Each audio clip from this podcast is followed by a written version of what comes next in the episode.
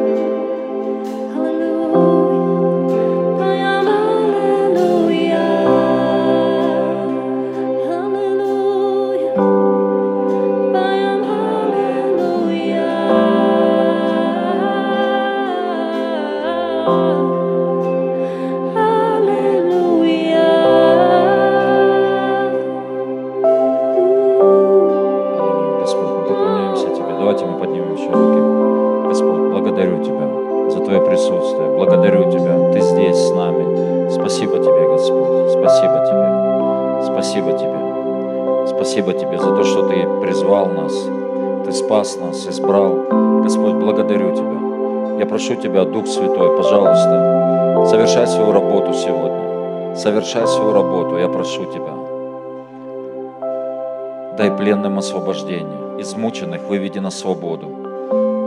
Больным принеси исцеление, Господь, я прошу Тебя. Переведи нас на новый духовный уровень. Я прошу Тебя, пусть это будет Твое служение, Дух Святой.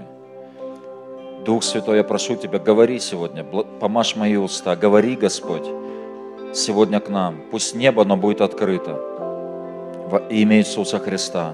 Мы ожидаем от Тебя. Я прошу Тебя, Дух Святой, сфокусируй нас сейчас – сфокусируй нас.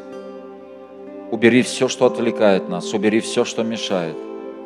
Открой наше сердце, принеси эту жажду и голод по Тебе.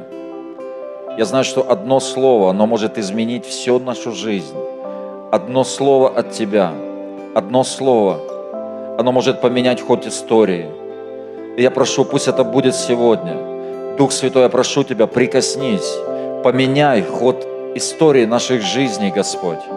Поверни, Господь, нас к Тебе во имя Иисуса Христа. И я благодарю Тебя, благодарю Тебя за эту честь и привилегию быть в Твоем доме, быть во святом святых. Господь, спасибо Тебе.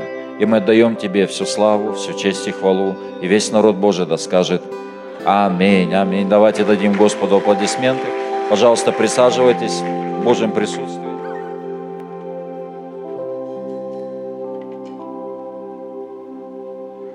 Слава Иисусу. Скажи, слава Иисусу Христу. Спасибо, прославление. Давайте дадим аплодисменты еще Богу за, за наших братьев, за сестер. Слава Иисусу. И тема сегодняшней проповеди, э, запишите, культура Царства Божьего или атмосфера Царства Божьего. И, конечно же, я был в Москве на конференции, до этого э, я был на конференции э, в Красноярске, и какие-то какие мысли я ну, сегодня как буду говорить, то, что коснулось моего сердца, э, ну, чем-то чем я поделюсь. И культура Царства Божьего. И, конечно же, о Царстве Божьем можно говорить ну, очень многогранно, с разных сторон, оно очень многогранно. Но я хотел бы сегодня затронуть а, две таких, наверное, ну, одних, одних из самых основных таких граней. Первое – это свобода, и второе – это доверие. Свобода и доверие. Так вот, культура Царства Божия – это культура свободы. Там есть свобода. И Бог э, создав человека, создав нас с вами, он э, изначально, он как, э, как фундамент заложил, э, дав человеку свободу, свободную волю, право выбора, посадив в Эдемском саду вот это дерево познания добра и зла. Он дал выбор, и иногда мы, иногда мы говорим, и нам кажется, ну зачем он вообще это сделал? Ну жили бы и не тужили, не знали бы вот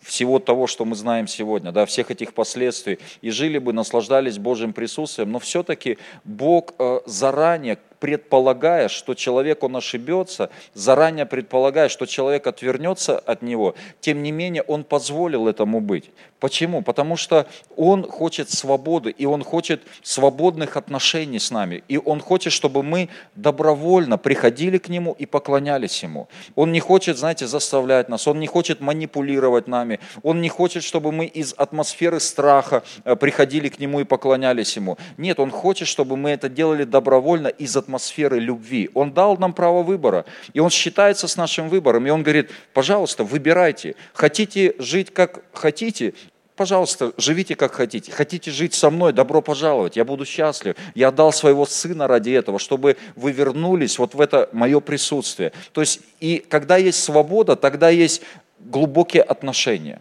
Где нет свободы, там нет глубоких, никогда не будет глубоких отношений. Никогда. Но когда есть атмосфера свободы, то есть когда есть вероятность, что тебя предадут, что от тебя отвернутся, что тебе сделают больно, но тем не менее ты все равно продолжаешь любить. Вот эти отношения, они очень глубокие со временем. Они становятся все глубже и глубже и глубже. И Бог позволил этому быть. И Он предполагал, я думаю, ну знал, Он все знает, да. Он знал, что человек отвернется в конце концов. Но у него уже был план, как человека вернуть вот в эти отношения. И когда я строю э, с кем-то отношения, и, возможно, я манипулирую каким-то образом, возможно, я э, там, э, там страху нагоняю да, на какого-то человека, то эти наши отношения, они не будут долговечными, долгосрочными, потому что рано или поздно, если я вне свободы, мне хочется вырваться на свободу, так или нет? Рано или поздно эти отношения, они будут разрываться, и поэтому очень важно, очень важно сохранять, ну, как бы иметь вот эти отношения свободы. И Бог хочет, Он дал нам вот эту свободу. И поэтому культура царства – это культура свободы. Культура свободы. Скажите аминь. Знаете, мы часто можем слышать о том, что мы должны, а, мы должны а, там, вдохновлять, мы должны а, ну, человека направлять. И с одной стороны, да, конечно же, я как пастор, мы как лидеры, здесь много лидеров сидят, э, за кем стоят люди. Конечно же, мы должны вдохновлять, я понимаю, мы должны ну, как-то прокачивать там людей. Конечно, да, но все-таки, скажите, но, но этому все равно есть предел или есть определенные границы. Конечно, это очень невидимо, и здесь нам нужно иметь водительство Духа Святого, чтобы понимать, где ну, нужно вдохновлять, а где вообще не нужно вдохновлять, где наоборот нужно оставить человека один на один. И только тогда человек, возможно, станет сильным, когда он сам справится с этим. Я часто привожу пример, когда пастор Сергей еще жил здесь, и Нина Сергеевна там что-то посадила, какие-то семечки, но я уже не помню, там, какую культуру она насаждала. Вот. Ну и, и когда эти всходы, они взошли, то вот эта семечка, она оказалась сверху, и она как будто бы держала, ну, не давала развиваться вот этому ростку. И пастор говорит, я посмотрел на все на это дело, но он огородник старый, видать, и думает, ну, помогу. И взял вот с некоторых э, вот этих ростков семечки, убрал. И где он убрал семечки, эти ростки, они погибли. Почему? Потому что он раньше времени им помог. Раньше времени. И поэтому вот в культуре царства вы заметили, что Бог никого ничего не заставляет. Он не заставляет. Он проходит и говорит, следуй за мной. Он ничего не объясняет, он, он не, не обещает, он не дает никаких обещаний, что если ты пойдешь за мной, то тебе будет то-то и то-то во сто крат. Потом уже у него спросили, но это уже были посвященные люди, которые все оставили. Он им объяснил. И то объяснил такое, что там мало кто что понял. Он говорит, в паке бытии, когда сядете со мной на 12 престолах судить 12 колен Израилевых, ты... ну и они, а, вот сразу бы так и сказал. Но все равно непонятно до конца. Но Иисус, Он никого, знаете, мы иногда там объясняем, мы иногда вдохновляем. Ну, я понимаю, нужно вдохновлять, но есть границы все равно. То есть человек, он где-то должен получить вот в своем сердце вот этот, ну как, вот этот отклик. И часто причин, чтобы не следовать за Иисусом, будет гораздо больше, чем причин, следовать за Иисусом. Потому что, видимо, наоборот, может все кричать, что не надо. Когда религиозные деятели, они вставали и они говорили, это, не, это лжеучение, в нем без. И э, это ведь, это была не просто группа каких-то людей, меньшинство, это было большинство, которые говорили, что Иисуса нужно убить, которые, которые говорили, что Иисуса нужно распять. Это было большинство. Но какие-то люди, они что-то услышали. То есть причин не следовать за Иисусом было гораздо больше, чем следовать.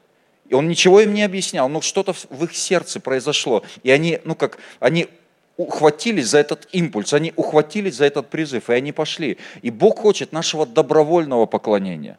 Добровольного. Это, он не хочет, чтобы, знаете, мы постоянно там вдохновляли, вдохновляли, вдохновляли. Но вдохновле, вдохновение рано или поздно все равно закончится.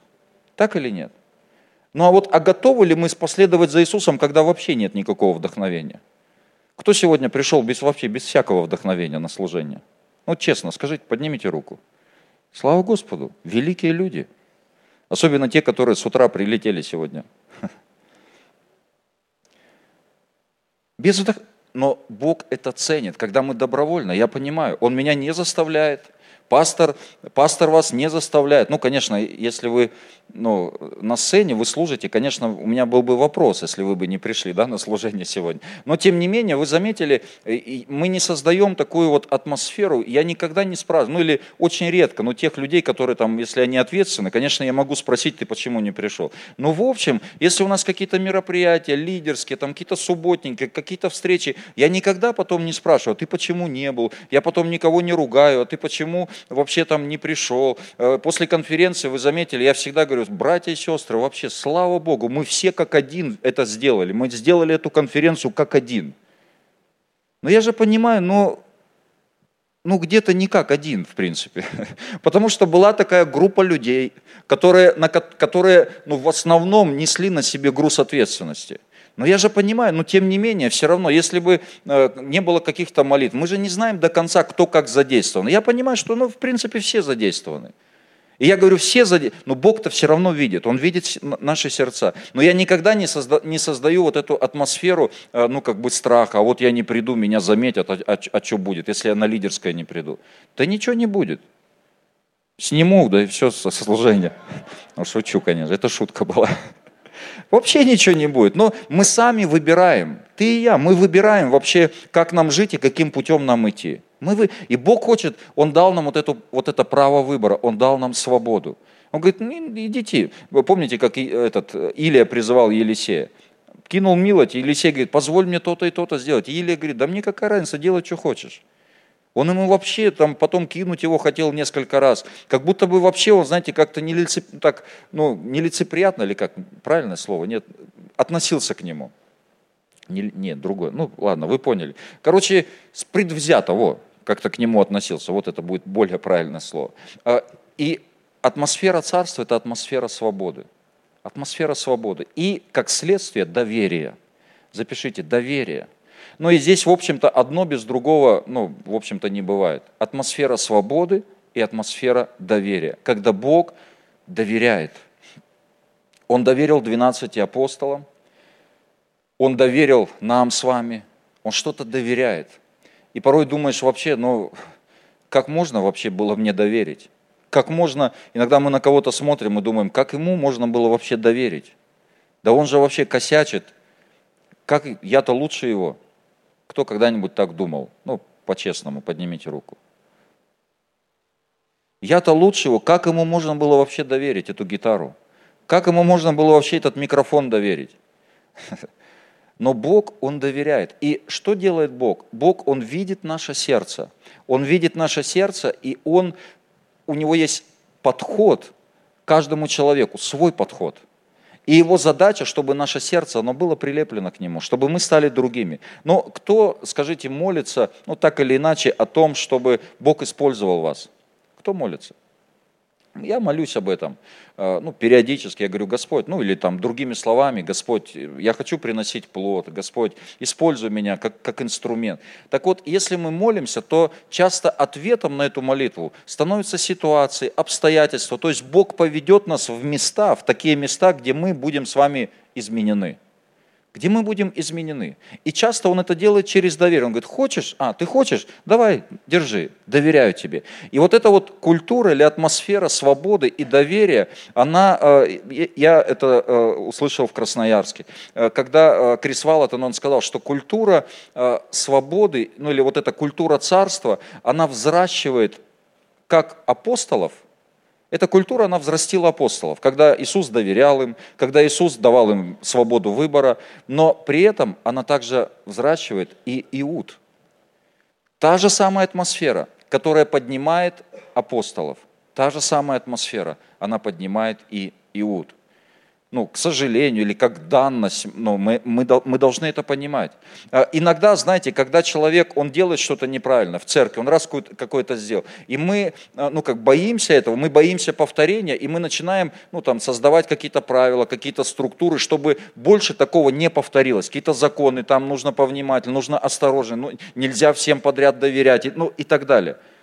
И тогда мы создаем такую, ну как закрытую такую структуру, где у человека, человек лишается вот этого полета, где человек лишается э, свободы, ну, творчества, какой-то изобретательности, он, он лишается свободы. И тогда церковь, она не движется, церковь, она не развивается. Но Бог хочет, чтобы мы были свободны, чтобы мы понимали, что мы свободны. И, конечно же, говоря о свободе, э, мы не говорим об анархии. Свобода – это не тогда, когда я делаю все, что хочу. Свобода – это как раз тогда, когда я могу не делать то, что я хочу. Допустим, у меня приходит какое-то желание, приходит там искушение, согрешить или еще что-то сделать. Но я могу сказать нет этому. Я могу, вот это и есть свобода. Свобода это не, это не беспредел. Вот свобода в Царстве Божьем – это не беспредел. Но свобода – это когда я беру ответственность за свою жизнь. Иисус меня освободил, Сын освободил меня. И тогда что? Я беру ответственность за свою жизнь, за свое духовное состояние. Я беру ответственность за моих детей, за мою жену. Я беру ответственность. Я беру ответственность. И это есть свобода. Скажите аминь. Аминь. Итак, та же самая культура, она поднимает апостолов, и она же поднимает и Иуд. Интересно то, что, скажите, Иисус знал, что Иуда вор. Да, Иисус знал, что он вор. Но почему-то именно Иуде Иисус доверил вот этот ящик с деньгами. Он доверил Иуде. Вот представьте, ты пастор, и ты знаешь, что вот этот человек вор – и вам нужно собрать там на домашней группе, ну, какие-то там финансы для подарка. И ты знаешь, что вот этот вор, ты знаешь. И ты берешь и его назначаешь главным, ответственным за финансы. Ты бы так сделал? Ну, навряд ли бы мы бы так сделали, так или нет? Но почему-то Иисус, зная, что Иуда вор, он доверяет ему ящик. Хотя он мог бы доверить тому же Матфею, да, Левию, мытарю, который с деньгами у него в порядок, который все мог, там все ходы записаны. Но он дает Иуде. То есть он как будто доверяет Иуде. И это не для того, чтобы утопить Иуду еще глубже. Знаете, что, а, ты вор, ну на тебе еще, давай, на тебе еще искушение, на тебе возможность еще больше утонуть. Нет. Напротив, Иисус дает вот этот ящик с деньгами для того, чтобы наоборот поднять Иуду, чтобы Иуда смог справиться с этой проблемой. Он дает ему вот эту возможность победить вот эту проблему. Победить. Потому что, ну вот представьте, он бы не дал ему вот эту возможность, да? И э, я смотрю, допустим, человек, он не чист на руку, и я от всего, ну как бы ограждаю его, но ведь он может внутри, да, он может там не взять, э, не взять, потому что нет возможности, но внутри-то это будет жить, ну, скорее всего, так или нет? Но когда, когда мы доверяем и когда мы говорим, на, вот возьми, попробуй, попробуй. Пастор Сергей, он тоже ну, был, э, был в Красноярске, и он потом, по-моему, в Москве на лидерских, он говорил о том, что многие люди, которые э, служили вот в центре, которые сегодня пасторы, для них было откровение, когда пастор Сергей давал им деньги. Он мне давал денег. Когда я только начал служить, он просто мне дал денег и говорит, Олег, езжай за продуктами. Я помню, Максим Исауленко, это пастор сейчас в Ростове-на-Дону, пастор ему дает денег и говорит, Максим, езжайте за продуктами. И он взял эти деньги, и он растерялся, он говорит, да мне уже сколько лет, мне больше, он больше 10 лет кололся, мне никто никогда не доверял деньги. Но здесь пастор доверил. И, конечно, у него есть возможность, была возможность, ну просто пойти и потратить на свое. Но он утвердился, то есть он победил вот это. Он победил, и сегодня он пастор. Однажды там, ну в самом начале, тоже пастор Сергей рассказывал, там одному брату дали ключи от машины – и сказали, давай, ну, там надо туда-то, туда-то съездить. И другой брат пастору говорит, пастор, да ты что, как ты можешь вообще дать? Он же наркоман, как ты можешь машину дать ему? Ну, как словом, так и делом, угнал он эту машину.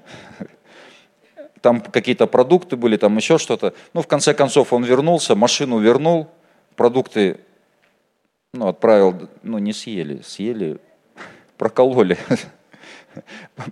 но все-таки вернул. И, то есть и Бог, Он доверяет нам для того, чтобы мы смогли победить какие-то вещи. И, возможно, брат и сестра, ты сегодня находишься в какой-то, э, в, ну, вот, в каком-то состоянии, в какой-то ситуации.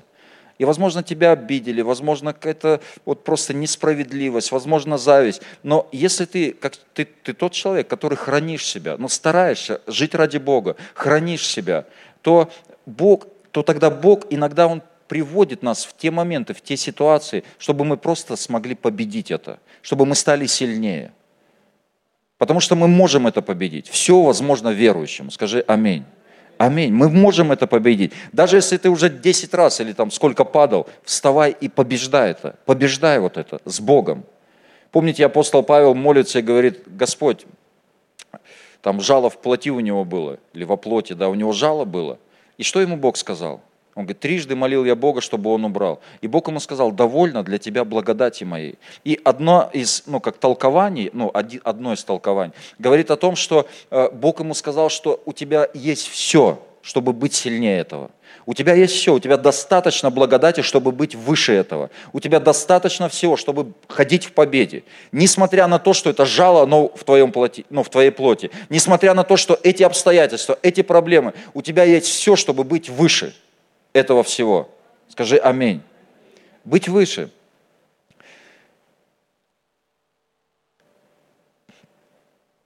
И Бог избрал, Иисус избрал 12 учеников – он избирает 12 учеников. И, ну, во-первых, он избрал их из множества людей. Он избрал 12. Потом мы видим, что из этих 12 он берет еще троих. И именно этих троих он э, ведет в место, когда он воскрешает человека. Он идет в Гефсиманский сад, он берет тех же самых троих. Э, он э, поднимается на гору преображения, он берет опять тех же самых троих. И знаете, иногда нам кажется, что вот Царство Божие, или как Бог, он такой, он должен быть справедливый, ну типа он как такая уравниловка должна быть. Но на самом деле Бог любит всех. Скажите аминь. Бог любит всех одинаково, но благоволение Божье, оно может быть разное к людям – благоволение, то есть я смотрю на своих детей, я люблю их, и я буду любить всегда, несмотря там, даже если там какие-то косяки, что-то там они будут делать, но я все равно, я не перестану их любить. Но вот мое благоволение, то есть у меня есть определенные ресурсы, да, и я могу либо вложить, либо открыть им этот доступ к этим ресурсам, либо закрыть. И когда есть мое благоволение, допустим, э, кто-то, ну просто он ходит в послушание, он ходит, он движется с Богом, то тогда есть вот это благоволение, и я позволяю ему прикасаться к ресурсам, да, или ну, к возможностям каким-то, я влияю, я э, э, участие принимаю в его жизни. Но для другого, который, ну, он просто, ему, знаете, он махнул рукой, там, хлопнул дверью и так далее. То есть мое участие будет ограничено, хотя я буду продолжать любить его. Понимаете меня? И вот у Бога есть разное благоволение. Ну, я покажу пару мест Писаний. Бытие 19, 19. Вот, вот раб твой обрел благоволение перед очами твоими. То есть мы обретаем благоволение. Мы обретаем благоволение. Притча 12.2. Добрый приобретает благоволение у Господа, а человека коварного он осудит. Итак, есть благоволение. И мы не можем это своим, ну, часто э, человеческой какой-то логикой, разумом, ну, понять вообще логику Божью. Но вот Бог берет троих человек, Он выделяет их из девяти. Он выделяет их, Он поднимает. И знаете, как я уже сказал, что Бог часто будет нас приводить туда, где мы должны будем с вами поменяться. И если у нас есть в чем-то проблема, то Бог как раз будет на эту проблему делать ударение. И возможно, возможно, у этих девятерых были проблемы с завистью. Возможно. И Бог наоборот, Иисус, как, знаете, Он как усугубляет. Он берет этих троих, именно этих троих, и Он раз за разом их берет. Для чего? Для чего он усугубляет их состояние, вот этих девятерых? Для чего он это усугубляет? Да для того, чтобы они смогли, опять же, победить это. Победить. Если, знаете, все такая там уравниловка, он в один раз троих взял, потом, чтобы никто не обижался, он других троих взял, потом еще других троих. И знаете, всех такая, ну, тишь, как, что там, бла, гладь и Божья благодать. Знаете, и тогда ни у кого никаких вопросов не было бы. Все были бы вообще спокойны, и всем было бы все понятно. Ну, сегодня меня не взяли, завтра меня возьмут. Сегодня меня не поприветствовали, завтра меня поприветствуют. А на самом деле все по-другому. Тебя сегодня не взяли, завтра не взяли, послезавтра тем более не взяли, после-послезавтра вообще никуда не взяли. И ты думаешь, да как это так? Меня, великого человека – так вот, как раз Бог это и делает для того, чтобы поменять нас.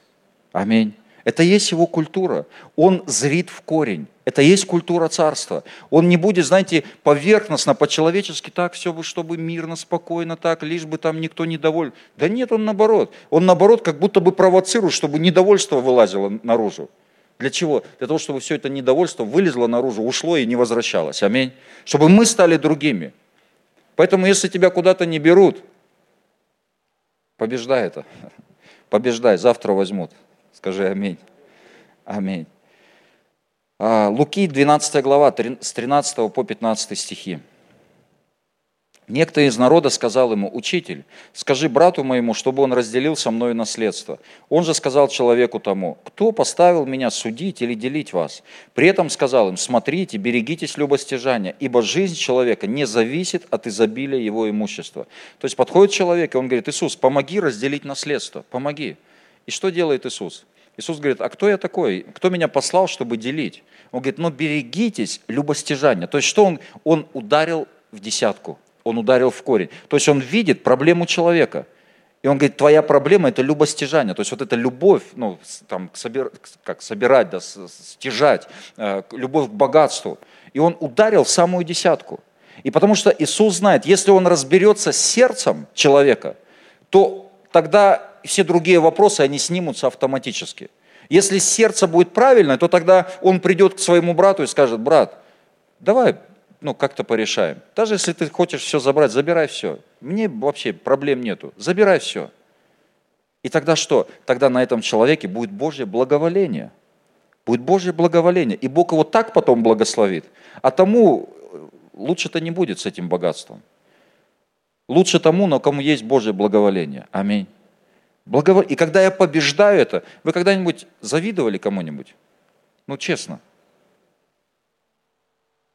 Так вот, Бог будет приводить вас вот как раз в те ситуации, где вот эта зависть, если это сидит в вас, где эта зависть, она будет подниматься раз за разом, раз за разом, раз за разом, для одной только цели, чтобы мы победили это. Пришли к Богу и сказали, Бог, освободи меня от этого. Кстати, Крис Валлот, он вообще так сильно сказал, он говорит, если ты кому-то завидуешь, завидуешь чему-то успеху, начни вкладывать в его успех, и тогда его успех станет твоим успехом. Начни вкладывать, начни благословлять. Найди того, кого ты завидуешь, и просто видишь его и вообще жить не хочешь, как его видишь. И начни благословлять, начни сеять в него. А враги у кого-нибудь, ну ладно, не будем поднимать руки. Но Библия говорит что? Библия говорит, благотворите врагам вашим.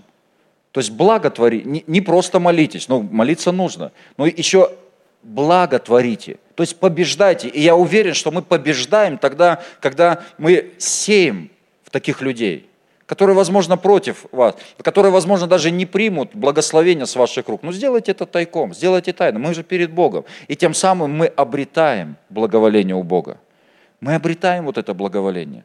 И что-то, какие-то механизмы включаются в нашей жизни. Что-то начинает происходить. Бог что-то высвобождает в нашу жизнь когда мы побеждаем это, но не тогда, когда мы идем на поводу этого и принимаем какие-то решения из этой неправильной атмосферы. Деяние, 1 глава, 21 стих. И я думаю, что вы слышали уже эту историю, я повторю ее. Деяние, 1 глава.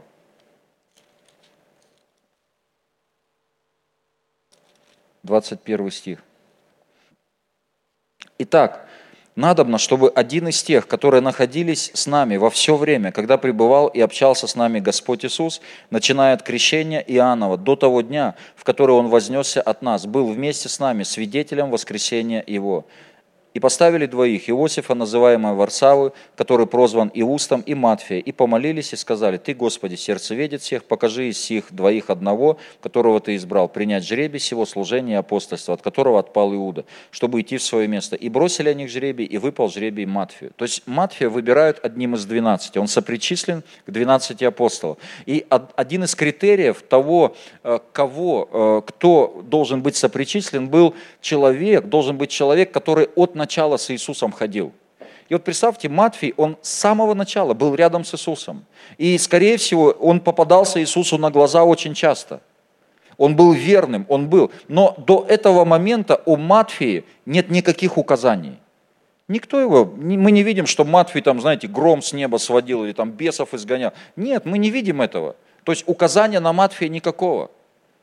И знаете, когда Иисус избирал 12 учеников, Он избрал Петра, и Матфей, возможно, в своем сердце он ожидал, что его сейчас выберут. Его выберут. Ну, потому что он, я думаю, имел полное право рассчитывать на это, потому что он верно, он был всегда рядом с Иисусом. Но Иисус выбирает Петра, он говорит, Петр, иди сюда.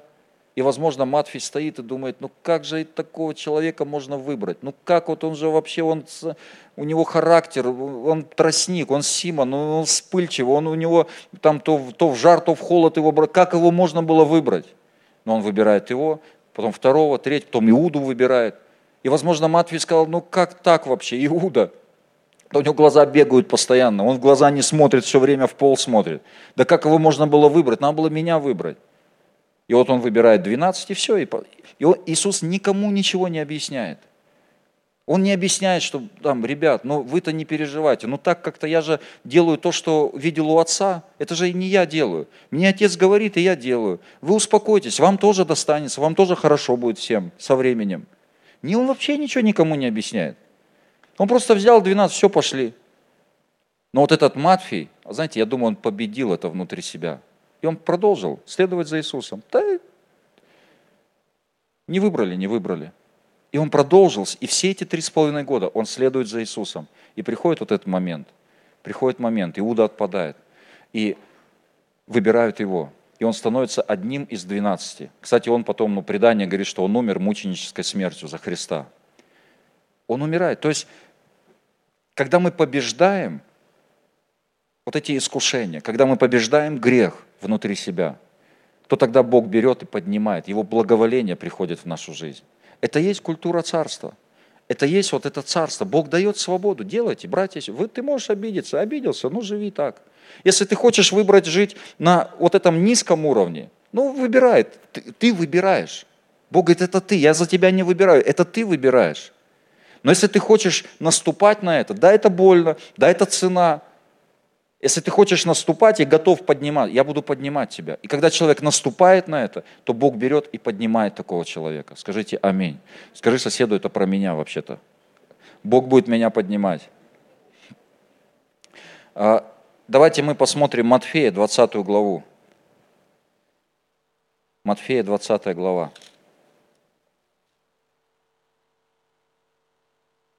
Где у нас Матфея в Библии?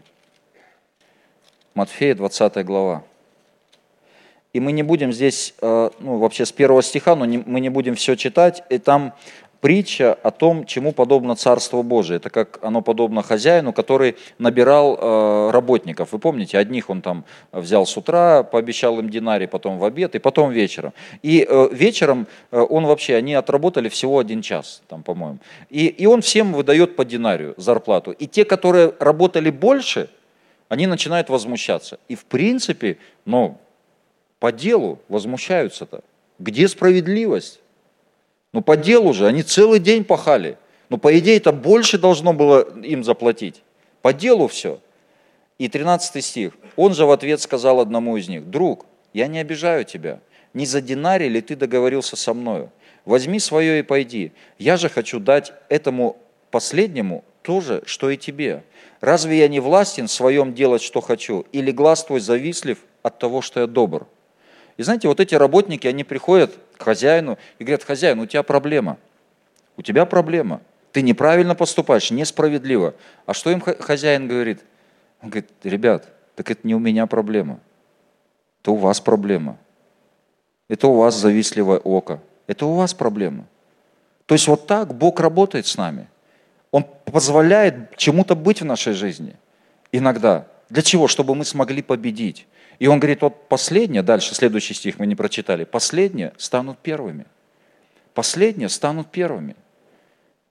То есть, когда человек, он наступает на это, он побеждает это в своей жизни, то Бог берет и очень быстро таких людей поднимает. Ну, быстро там, относительно, конечно. Но гораздо быстрее, чем если человек, он где-то тормозит, и он живет в этом, живет вот в этой атмосфере непонятной. Но когда человек наступает на это, то Бог берет и поднимает. И последнее становится первыми. Скажите аминь. Аминь. Можно, Данил?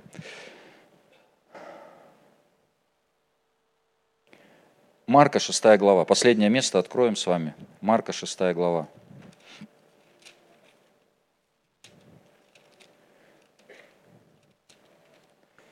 Марка 6 глава, и посмотрим с вами 45 стиха. «И тотчас понудил учеников своих войти в лодку и отправиться вперед на другую сторону к Вифсаиде, пока он отпустит народ.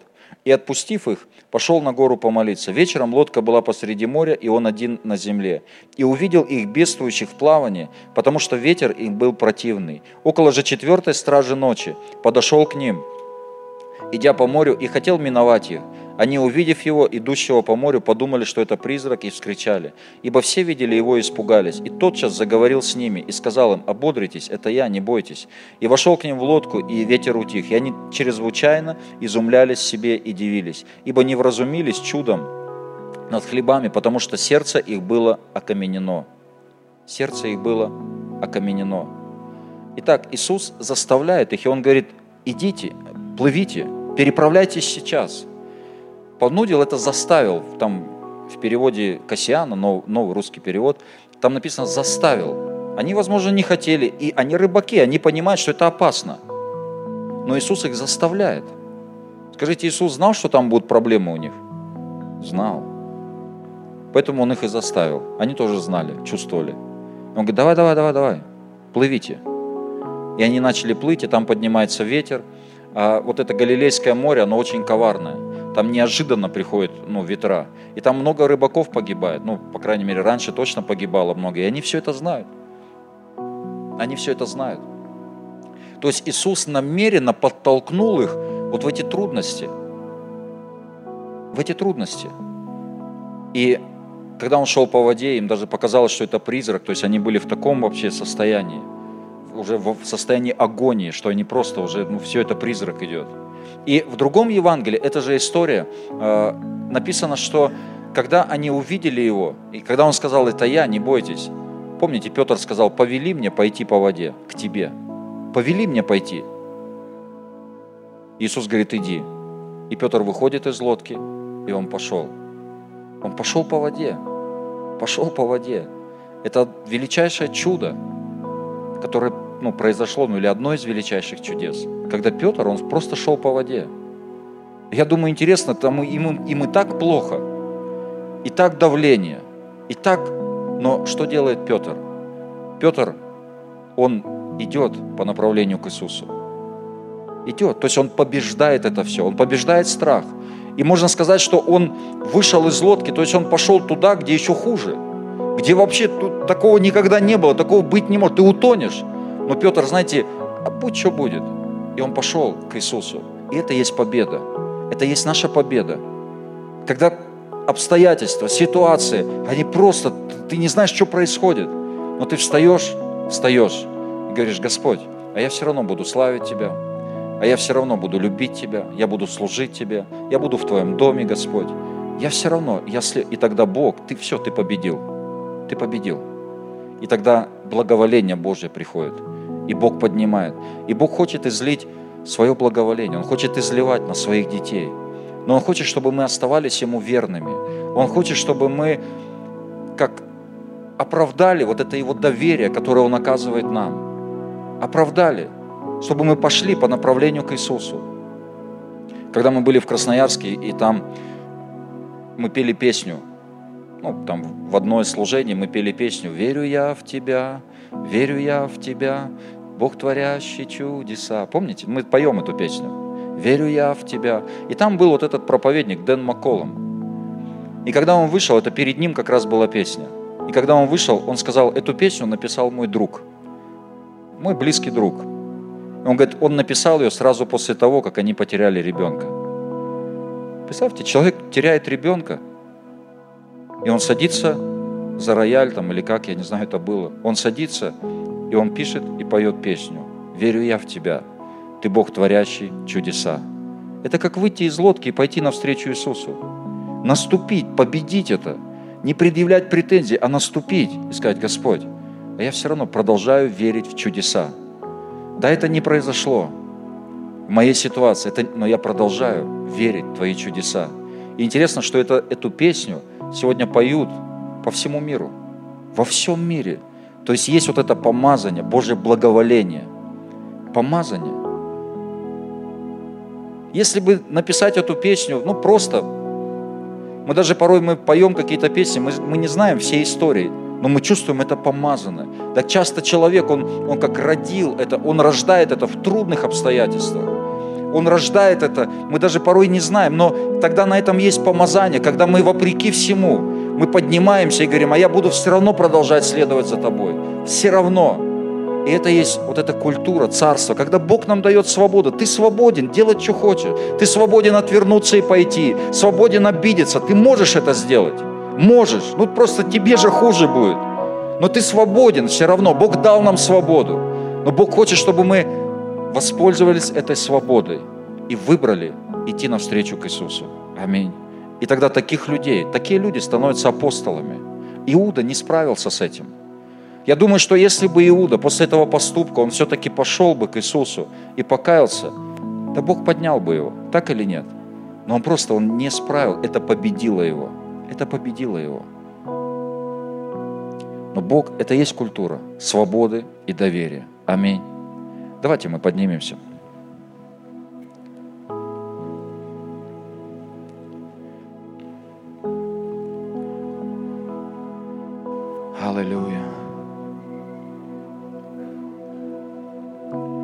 И я хотел бы помолиться за тех людей, возложить руки на тех людей, которые вы, возможно, вот, вот в этой ситуации, в момент, момент какого-то выбора, вы, возможно, находитесь под давлением.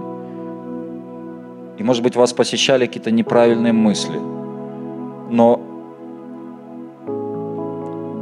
для многих из вас это Бог, который вас подвел вот к этому моменту. И вот сейчас решится, вот сейчас решается, какое решение вы примете. Какое решение? Пойти навстречу Иисусу или отвернуться от Него? Вот сейчас. И я хотел бы помолиться вот за таких людей. Если вы, вы чувствуете, что это, это о вас, вы чувствуете, что вы вот в таком моменте, момент выбора, и вам тяжело, давление, но я помолюсь, и я верю в то, что Дух Святой, Он произведет вот эту работу. Он произведет. Как Иисус сказал однажды, сатана просил сеять вас как пшеницу, но я молился о тебе. Он говорит, Петр, я молюсь о тебе. И Бог, Он молится о тебе и обо мне. Он молится, и Дух Святой совершает свою работу. Нам только лишь нужно сделать вот этот шаг, сказать, Господь, да, сделай. Я хочу следовать за Тобой. Я хочу, несмотря ни на что, продолжать верить Тебе, верить в Твои чудеса. Господь, я благодарю Тебя. Благодарю Тебя за это время. Спасибо Тебе. Спасибо Тебе, что Ты прямо сейчас, Ты поднимаешь многих-многих людей. Ты поднимаешь, Господь. Ты приносишь свое благоволение. И сейчас многие люди обретают благоволение, потому что прямо сейчас принимают вот это решение идти к Тебе, благодарить Тебя, прощать. Господь, благодарю Тебя. Прямо сейчас кто-то обретает благоволение Божие. И Бог говорит, мое благоволение, ты обрел благоволение. Иногда достаточно просто одного решения, чтобы обрести благоволение. И кто-то сейчас обретает вот это благоволение. Просто начни благодарить Его. Скажи, Господь, спасибо Тебе за Твое благоволение. Спасибо Тебе. Я перехожу на новый уровень. Спасибо Тебе, Господь. Спасибо Тебе. Спасибо Тебе.